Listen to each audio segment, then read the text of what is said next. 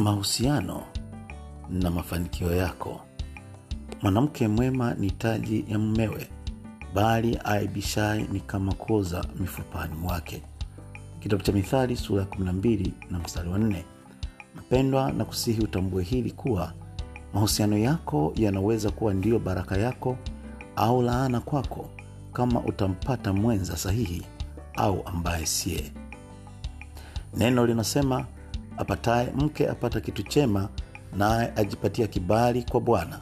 Mithali sura ya 18 mstari wa 22 na mahali pengine neno linasema nyumba na mali ni urithi apatao mtu kwa babaye bali mke mwema mke mwenye busara mtu hupewa na bwana.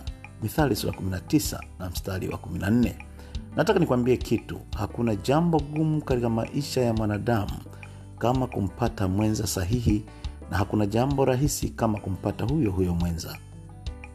Ni kwamba kuchagua mke kutoka kwa bwana wakati unaweza kujichagulia mwenyewe ni shughuli pevu na mtego mkubwa kwako. Lakini ni, lakini nikwambie ni rahisi sana kama kiwango cha kujua kusudi la ndoa ni nini na kiwango hicho huwa determined na ukomavu wa kiroho ulio nao mtu ambaye hajakomaa kiroho hana sifa ya kuoa au kuolewa.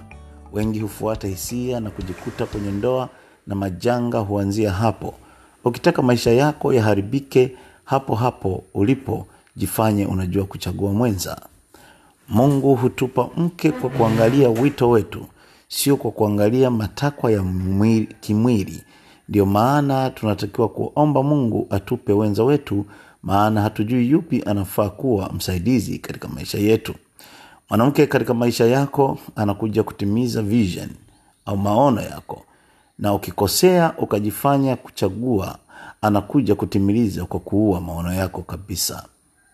Zingatia mithali 124 na mithali 1822 maana yake mtu apataye mke kutoka kwa bwana amepata kibali na mke mwenye busara hutoka kwa mungu kinyume chake ni kuwa mke mbaya na asiyefaa hutoka kwa mtu mwenyewe siyo kwa shetani. Una uwezo wa kujichagulia mke ila ukaye ukijua mke unayehitaji sio unayetamani huyo anatoka kwa mungu tu. Biblia inaposema mke mwema haimaanishi mke asiye na kasoro. Hapana hapana kabisa. Mke mwema ni yule mwenye madhaifu lakini unayoweza kuvumilia na kuchukuliana na nguvu ya kufanikiwa au kuharibikiwa mwanaume iko ndani ya, ya mkeo. Ukijichanganya tu elimu yako vipawa vyako na kila kitu hufa kabisa. Radha ya maisha huondoka na hatima yako huharibika. Ndio maana unaaswa kuomba mtu wa mungu. Ukitumia macho kuchagua utapata mrembo kweli kweli na handsome. Lakini je unaweza kuchukuliana naye? Mke mwema ana busara na mwanamke nikwambie wewe ndo una determine how your husband should behave. Yaani wewe ndo injini ya nyumba. Ndo maana biblia inasema nyumba hujengwa au hubomolewa na wewe sio mwanaume. Mithali 141 mwanaume hana jeuri mbili ya mwanamke mwenye busara na hekima. Hii ni hesabu ya maneno. Ndoa si kitu cha kilele mama. Ukiingia kichwa kichwa ndo mwanzo wa kuua maisha yako migogoro mingi imejaa katika ndoa kwa maana watu hutumia hisia na wala si mungu. Instruction zilishatolewa mke anayekufaa anatoka kwa mungu. Tumia ujanja ujanja kwingine ila sio kwenye ndoa. Wengi hutumia macho lakini ingekuwa rahisi hivyo tusingeambiwa tuombe. Kama swala lingekuwa tu kuangalia anayevutia mungu alijua uwezo huo tunao lakini hatujui nani anatufaa katika kutimiza ndoto zetu. Ukiwa mke au ukawa na mwanaume ambaye mnapingana kwenye wito ujue huyo ulijipa mwenyewe.